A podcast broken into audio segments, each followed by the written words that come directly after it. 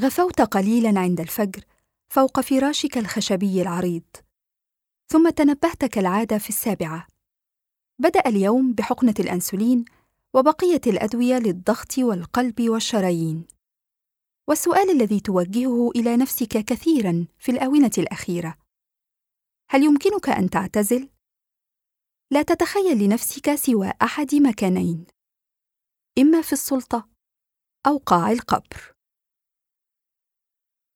من الصفحات الأولى لرواية صنع الله إبراهيم الجديدة 1970 بنبتدي من النهاية. مع قارب الساعة وهي بترجع لورا بيستعرض صاحب تلك الرائحة كعادته بانوراما درامية شاملة لمصر لمدة 18 سنة. من قيام ثورة 52 حتى عام وفاة جمال عبد الناصر. الرواية مش أول عمل لصنع الله يتخذ من رقم لعام له دلالة عنوان لرواية. ومش أول عمل عموماً يبقى تيمة عنوانه تاريخ ذي دلالة. في 67 الرواية اللي بتراجع عام الهزيمة أو النكسة تابعنا الأحداث مع بطل متكلم شاهد عيان على الأحداث كما وصف الناقد الدكتور محمد بدوي كتابة صنع الله في قراءة عن الرواية. أو صورة الإنسان المهدور بتعبير عزة الأمحاوي الروائي والكاتب الصحفي. وهنا في 1970 بنتابع بنفس التكنيك استعراض ووصف على طريقة اليوميات حياة بطل مش متخيل أبداً. بطل واحد طوال ما يقرب من 250 صفحة هو عبد الناصر نفسه. في المقطع اللي بدأنا بيه بيبتدي السرد في الرواية. بكل إيحاءات الحيادية والموضوعية اللي تعودناها من الراوي العليم في أعمال صنع الله. الراوي اللي بيعد لنا حكاية الحدث من غير ما يعلق عليه أو يصدر أحكام. لكن هل هتشوف الصورة دي متناقضة أو اتغيرت لما تتقدم في قراية الرواية لغاية ما تنتهي بالمقطع ده؟ خذلت نفسك وخذلتنا ثم ذهبت. وذهبت معك مقدرات الأمة وآمالها إلى حين. في عرضنا للرواية الصادرة لدى دار الثقافة الجديدة هنحاول نقرب من الإجابات لو صح إن في إجابات. نقرب أكتر وأكتر من التجربة. من الصورة بتعبير أدق. صورة تحمل وجهة نظر صاحبها بلسان صاحبها. أنا إيمان علي وده بودكاست الصالون.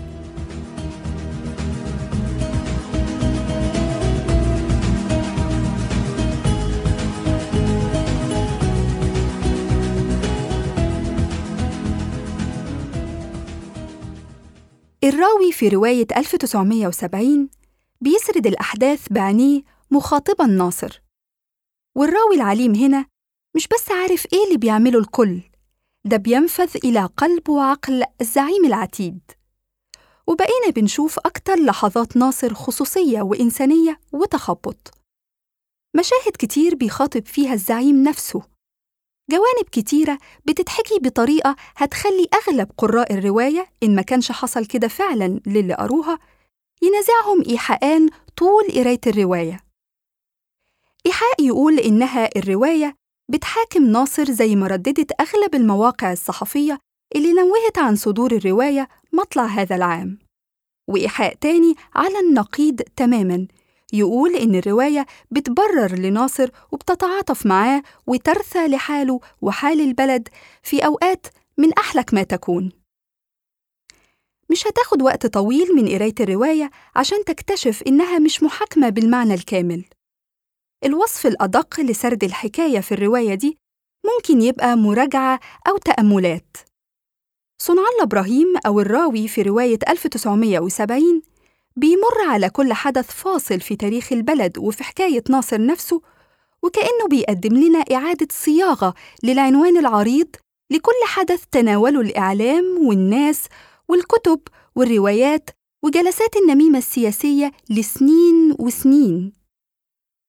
ممكن بأريحية شديدة من المدخل ده نقول إن الرواية رغم إنها بتحكي حكاية كلنا عارفينها هي إعادة كتابة للتاريخ بصيغة ضمير المخاطب مش بس ناصر بيظهر جوه العمل وهو بيراجع نفسه في كتير من المواقف والقرارات بين تردد ومكابرة وأحياناً استسلام إنما المؤلف كمان هل ده سهل الاستنباط؟ هل تقديم المراجعات أو التأمل بتعبير روائي أرحب كان الرغبة وراء كتابة الرواية أصلاً؟ المراجعة هنا مش معناها التراجع قد ما معناها إن جوانب من الحكاية بتتضح أكتر وبتنجلي زي ما بيتقال لما بياخد الكاتب مسافة ويعيد التفكير. الكاتب بنفسه هيأكد لنا صحة الاعتقاد ده. بالتأكيد يعني آه، في في طبعا في آه، حاجات يعني مثلا في جوانب مثلا آه، يعني مثلا موضوع النرجسية ده أنا ما يعني ما كانش على يعني على بالي خالص. يعني أو ما اهتمتش بيه وبدأت أدركه بالتدريج يعني في حاجات شفتها أنا اكتشفتها أنا لنفسي أكتر من قبل كده يعني أنا الرواية بالنسبة لي عملية اكتشاف يعني أنا بكتب عشان أكتشف وأنا. وأنا بكتب بكتشف بكتشف حاجة في من ترتيبه العمل اللي بعمله من العناصر المختلفة من محاولة تدقيق بعض الأمور أو تدقيق بعض التواريخ أو تدقيق بعض الحوافز للشخصيات. لكن من البداية أصلا؟ إزاي ربى صنع الله إبراهيم هذا الصوت العقلاني المتأني؟ وهو الكاتب صاحب الخلفية اليسارية العنفوانية وتجربة السجن القاسيه والفصله لست سنوات خلال حكم ناصر على خلفية نشاطه السياسي.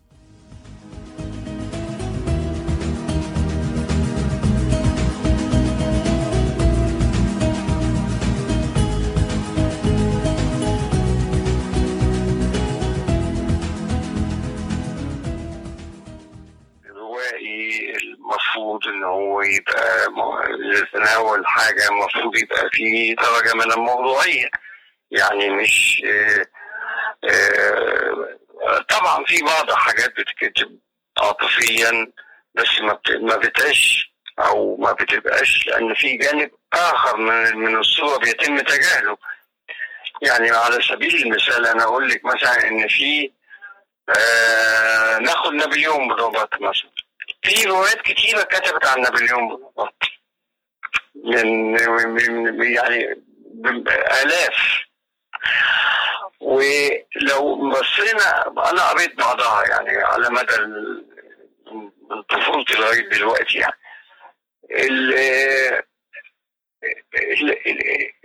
في روايات يعني أنا أفتكر رواية مثلا كان اسمها سيد العالم. في روايات بتاخد الجانب ال ال ال ال الرومانسي يعني الجانب العظمة والنجاحات في الحملات والبتاع رغم إنه نابليون يعتبر أقذر سفاح في التاريخ الحديث. الناس اللي كتبت اللي كتبت الروايات اللي اللي مش شايفة الجانب ده الروايات ما عاشتش لأنها مش حقيقية لأنها تجاوز ما ما ما ما, ما قالتش ما اقتربتش من الحقيقة. الروائي المفروض أعتقد يعني إن ما بيتناول حاجة المفروض إن هو بيكون عنده بقدر الإمكان آه، درجة عالية من فهم. فده ده اللي أنا عاوز آه، أقوله. يعني إن الموضوع آه، يتطلب أقصى درجة حسب حسب الإمكانيات المتاحة. يعني المعلومات درجة وعي الكاتب. درجة درجة تقبل الناس أو درجة يعني في مجموعة عناصر بتخلي أي عمل ممكن يبقى آه، آه، قادر على إن هو يقول حاجة يعني وإلا ما يبقاش له لازمة.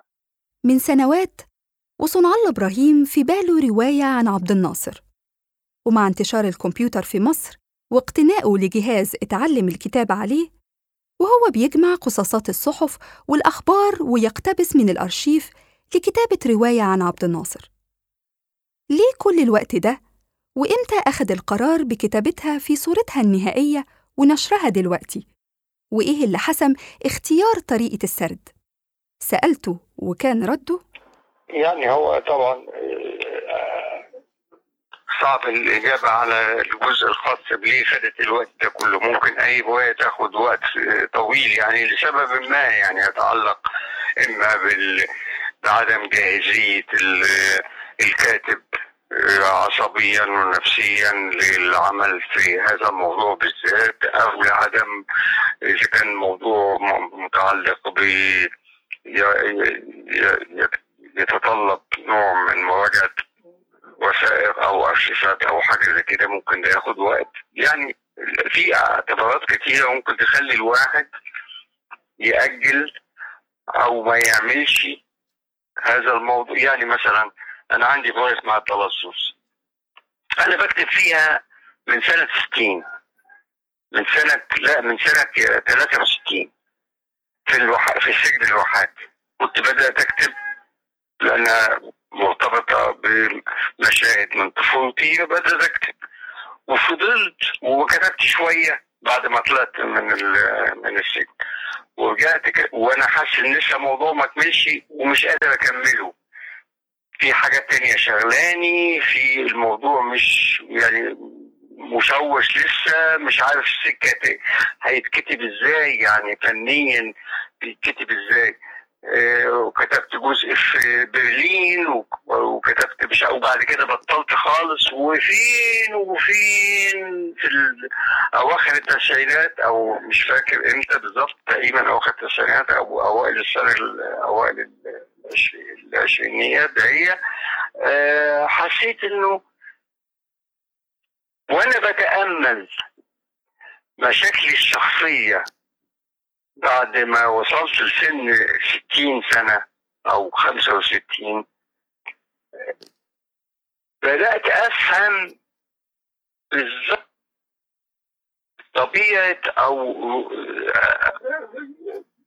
مبررات أو خلفيات سلوك إحدى الشخصيات في الرواية اللي هي المفروض تكون قريبة من من أبويا مثلا. ف فهمي من فهمي للوضع ده خلاني أشوف الرواية بشكل تاني وأحس إنها ممكن تتكتب دلوقتي. أعتقد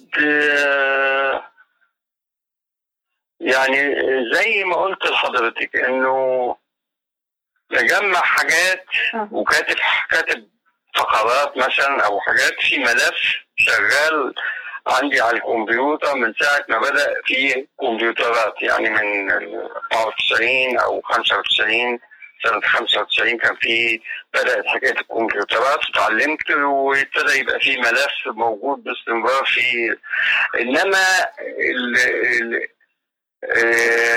آه إنما كان كان بينقص حاجة كان بينقص إزاي أكتبها بقى؟ يعني في مشاكل كتير هتكتبها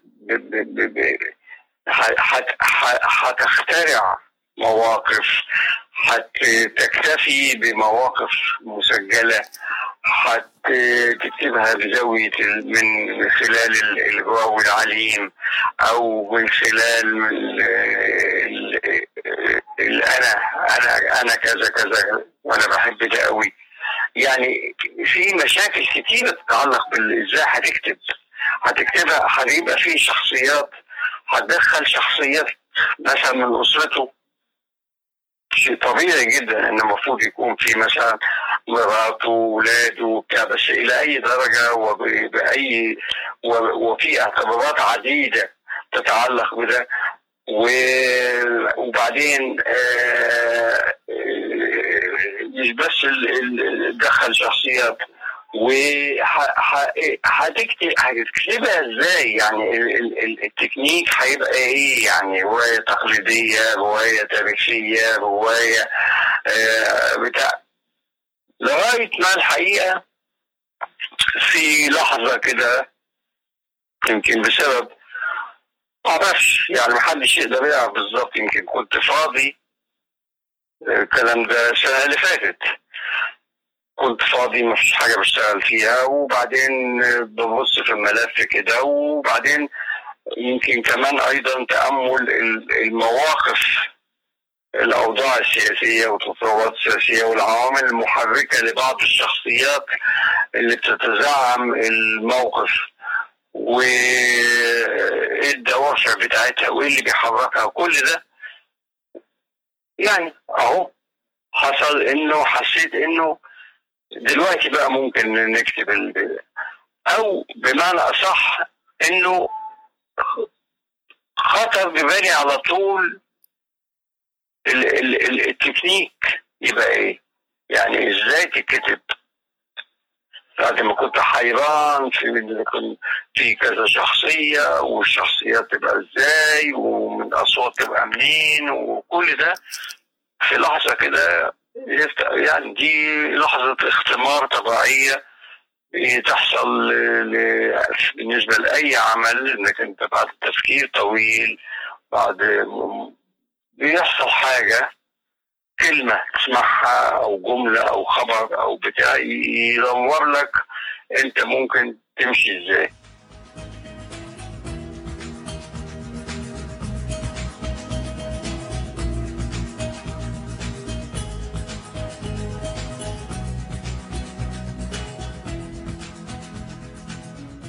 عن حرب 67 سقطنا في الفخ الذي نصب ببراعة وانزلقت إليه ببلاهة.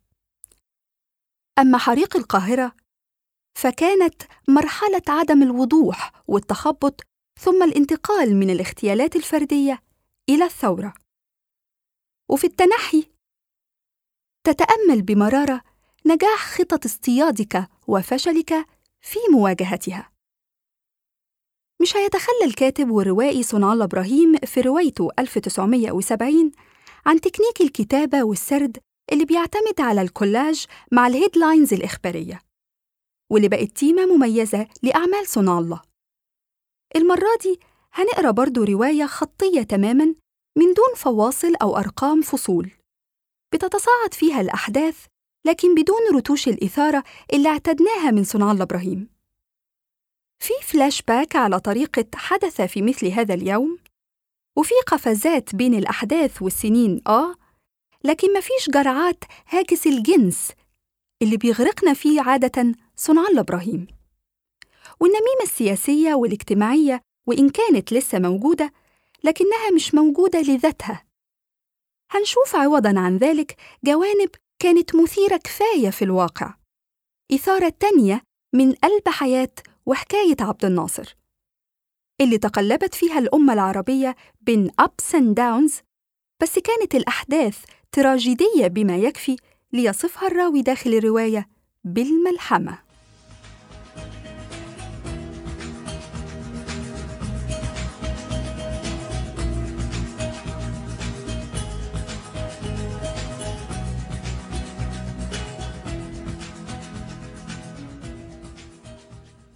الرواية مش هتقدم حجة تدفع بيها الشعور بالملل اللي لا مفر إنه يتسرب لقارئها أثناء القراءة.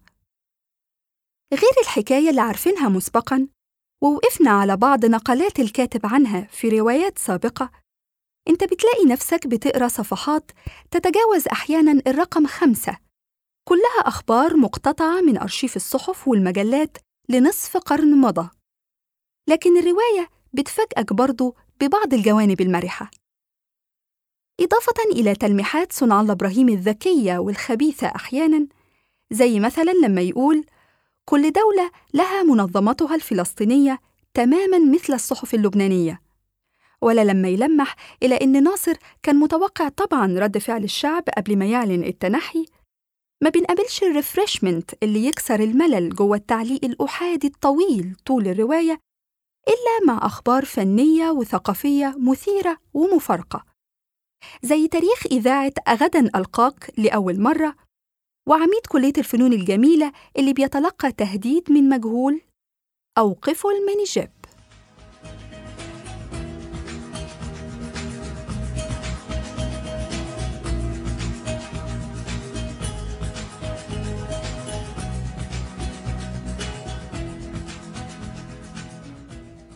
لكن الأهم جانبين في الرواية كانوا بمثابة الدفق الحيوي في أحداثها الرتيبة المعروفة مسبقاً.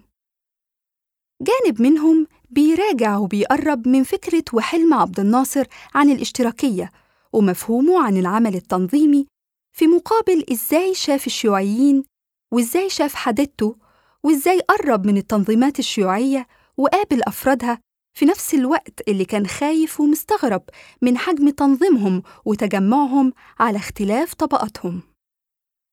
هنا في الجانب ده ممكن نشوف جزء من ملامح المحاكمة وتصاعد النيرف لما نقف عند الاقتباس ده.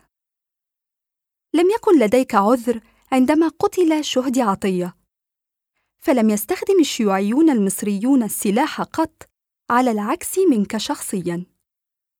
الجانب ده سماه صنع الله إبراهيم في الرواية بتطور وعي ناصر ومراجعته لموقفه من التنظيم الشيوعي بعدما نضج فكره بالقراءات والبحث. وفي النزعه الطبقية بتاعت النوع ده يعني بتاعت البوجوزيه الصغيره اللي هو يعني المستوى الطبقي بتاعه في نزعه إنه يعني تعالي على الطبقات اللي أدنى من كده. وممكن يكون ربى نفسه ثقافيا وبعد كده من خلال إنه يتقبل إنه يغير ده بس موجودة في الأعماق موجودة في البتاع إن هو يعني يعني أو ومش بس ده, ده في حاجة ابشع من كده بالنسبة له. ودي مسألة عند بتوع العسكرية يعني مهمة جدا. إنه مش مش بس ميكانيكي ده ميكانيكي في سلاح الطيران يعني يعني يعني عسكري عنده في القوات اللي تبعه.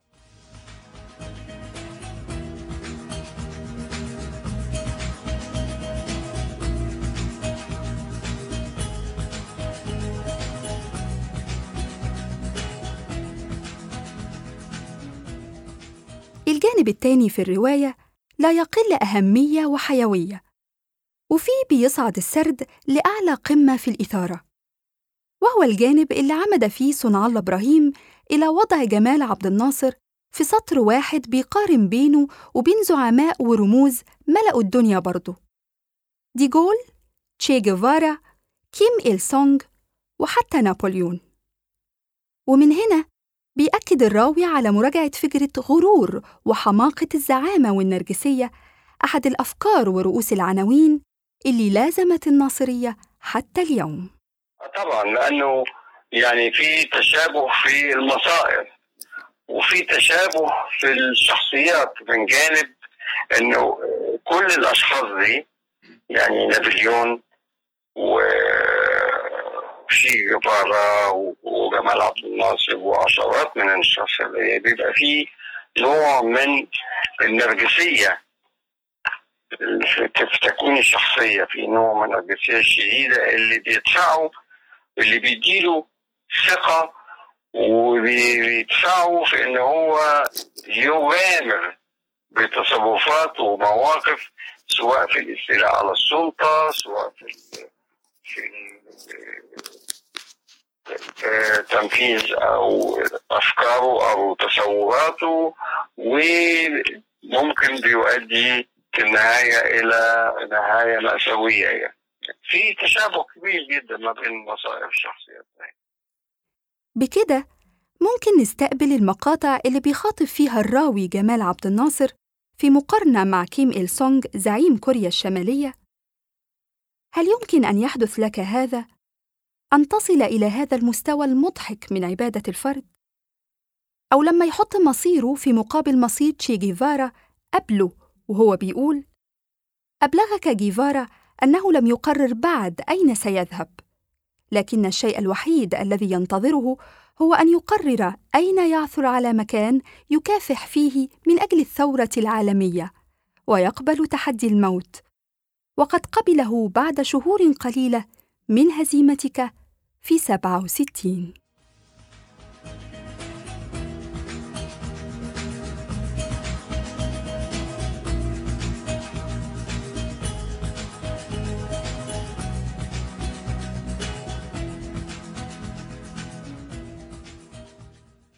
وعندما أحس عامر بأنه لم تعد هناك فائدة بدأ يستسلم. وراح زكريا محي الدين يحدثه بهدوء عن عواقب تصرفاته وكان يبدي الاستماع. ثم طلب أن يذهب إلى الحمام وذهب برفقة أنور السادات. وعندما عادا قال للكل بلغوا الريس إني حلت له مشكلة عبد الحكيم عامر. ثم فاجأهم بقوله إنه ابتلع سما وسيموت في ظرف دقائق. هيخيب أمل القارئ شوية في الجزء ده من الرواية. القارئ الباحث عن النميمة والتفاصيل المثيرة. صنع الله إبراهيم بدا متعمدا اختصار العلاقة الوطيدة الطويلة المعقدة والمتشابكة بين عبد الناصر وعبد الحكيم عامر والمغرية لأي كاتب وروائي سبر اغورها زي ما بيقولوا. وسبق وشفنا ده وقريناه في صورته الصادمة عند موسى صبري مثلا. لكن هنا صنع الله إبراهيم اختار اختصار دور عبد الحكيم عامر في مشهدين. مشهد النكسة طبعا وبعدها بصفحات مشهد درامي بيبتلع فيه عامر السم في حمام بيت عبد الناصر. عامر واحد من ثلاث شخصيات محورية في حكاية ناصر. بيظهر في الرواية مع هيكل والسادات كشخصيات تنازعت مع ناصر النفوذ وربما السلطة. اقتربت منه تشبهت به كسبت ثقته وحاولت تقليده وامتثال حياة الزعامة. لكن دون النبش في ماضيها وإبراز تشابك علاقتها بناصر. الكلام ده كمان بيسري على حد زي محمد نجيب. الأخير بيحكي لي صنع الله إنه قابله في مكتبة عامة وشافه قد إيه راجل ديسنت وغلبان بتعبيرنا البلدي. لكن كان باين عليه دايما إنه كان بيدور له على دور. ليه قطع علينا الكاتب جانب الإثارة الوحيد تقريبا في روايته؟ بالتعرض بشكل أوسع لهذه الشخصيات. صنع الله هيدافع عن الصورة المغيمة لو شئنا التعبير لعبد الحكيم عامر جوه الرواية أمام سطوع صورة الزعيم باعتبارها اختيار روائي بحت.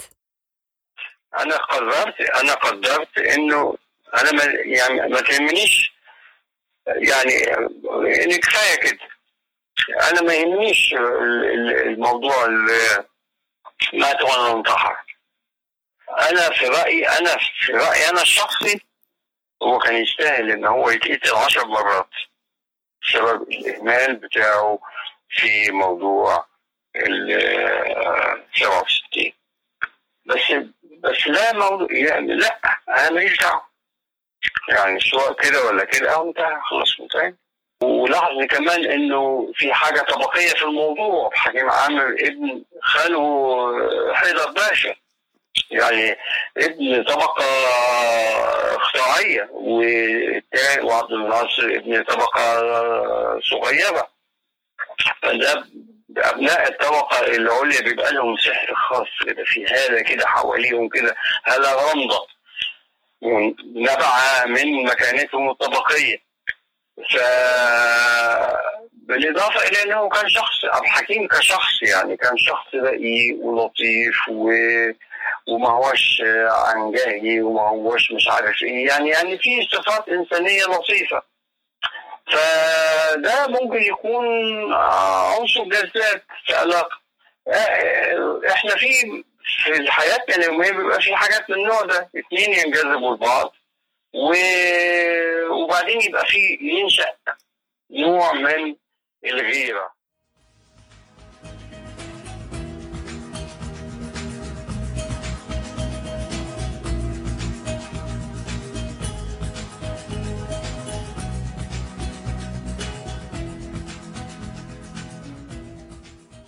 مع قرب نهاية الرواية الحكاية بيردد الراوي الجملة دي بكذا إيقاع على لسان ناصر. سأنام نوما طويلا وبعدها سأنام طويلا. النوم هنا بكل ما يحمله من دلالات كتير لزعيم لازمه الأرق والقلق كظله في أيامه الأخيرة من بعد النكسة أو الهزيمة الشنعاء بحسب الراوي في رواية 1970 النوم الفعلي اللي من أول سطر في الرواية خلى الراوي بطله بيدور عليه وبيتمناه وبيستدعيه ويتذلل إليه بكل الوسائل. وبرضه له دلالة النوم الأبدي برحيل جمال عبد الناصر في 29 سبتمبر 1970 واللي بدت كل أمل حسب جملة أوردها الراوي داخل الرواية في موضع غير ده.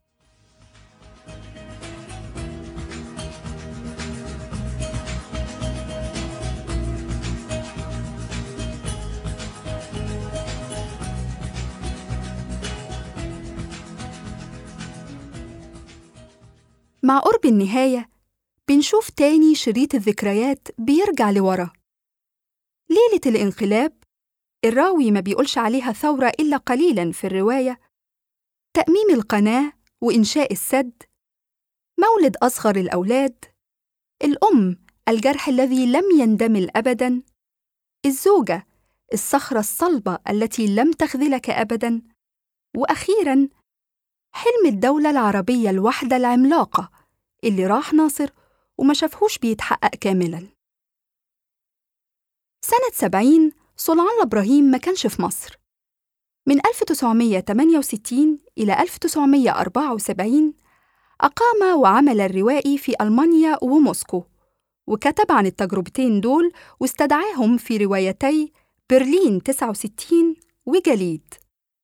عشان كده استدعاء الفترات العاصفة من حياة ناصر وشعور الأمة المصرية اعتمد فيه صنع الله إبراهيم على الأرشيفات الصحفية وكتب المذكرات. على رأسها مذكرات سامي شرف وكتب محمد حسنين هيكل. هيكل بالذات زي ما بيشرح لي صنع الله كان المعين الأول والأبرز له في الرواية لأنه كان الوحيد من بين كل الكتابات اللي بتقارب الوقت ده اللي وصف اللحظات الأخيرة لناصر. قارب صنع الله إبراهيم روائياً الحقبة الناصرية كذا مرة في أعمال قبل كده.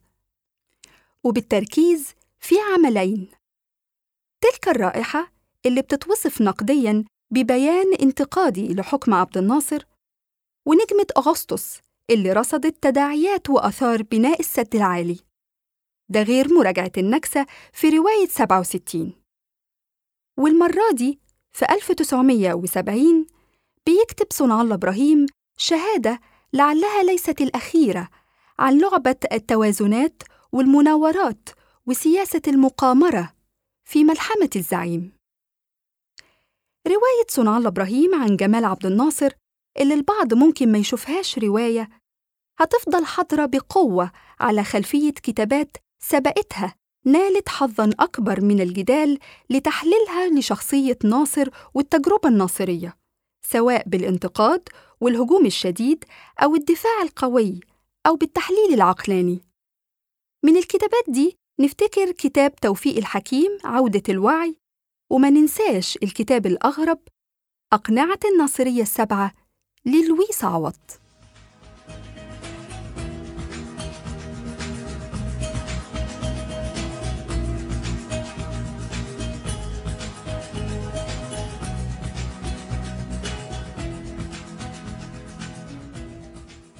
خذلت نفسك وخذلتنا ثم ذهبت.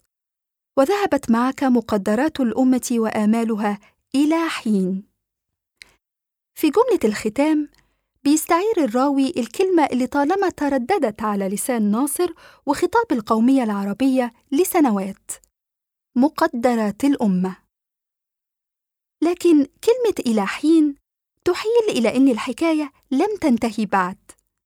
ما انتهتش بموت ناصر. ويمكن ما انتهتش عند الكاتب. ومن الممكن نشوف جزء تاني للرواية عن نصر أكتوبر مثلا. آه يحكي الحكاية تاني بس في رواية بطلها السادات بتخاطب السادات. مش عارفين. فكرت صنع الله إبراهيم بلقاء صحفي سابق له اتكلم فيه عن روايته عن عبد الناصر قبل صدورها. وقال فيه إن ناصر قتل. مين اللي قتل عبد الناصر؟ وإزاي؟ وليه؟ لكن إجابة صنع الله جاوبت على السؤال بصيغة تانية هو إمتى اتقتل؟ أنا مع يعني مش دي قضية كبيرة قوي لسبب إن هو قتل فعلا سياسيا و في 67 فجسديا بقى يعني ما ما ما هياش دي بقى موضوع تاني بقى ده يخش بقى في الدراسات التاريخية في البتاع أو أو, أو حد يكتب رواية في الاتجاه ده ما فيش مانع. إنما الموضوع ما يهمنيش يعني ما يهمنيش إن هو هو كان مقتول فعلا. يعني كل المؤامرات اللي كانت بتعمل عليه والقصة اللي بدعها هي ما تعرفش لأي درجة هي صحيحة بتاعت القهوة ده هي. و... ومش بس القهوة بس يعني حاجات تانية يعني يعني ما يجبش نستهين بخطط ال... ال... ال... ال- العدو في ال... القتل يعني مثلا ياسر عرفات مثلا يعني واضح يعني في كانت عملية تسميم واضحة جدا قدامنا يعني شايفينها وشايفين شكله لما شالوه ولما بتاع. بس ده يعني يتوقف. يعني لما انت تيجي تتكلمي عنه في في رواية توقف على الزاوية اللي انت هتاخديها ممكن تاخدي إذا كنت هتاخدي زاوية المؤامرات الأجنبية دي زاوية. إذا كنت هت- تاخدي زاوية مصير الشخصية فده ده يعني آه هو كان بعد في الملحمة نفسها 跟城市的老人家一样。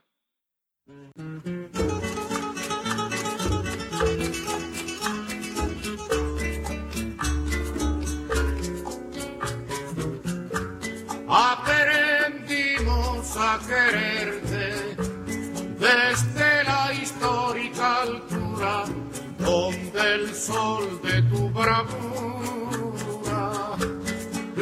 puso cerco a la muerte. Aquí se queda la clara, la entrañable transparencia de tu querida presencia, comandante Che Guevara.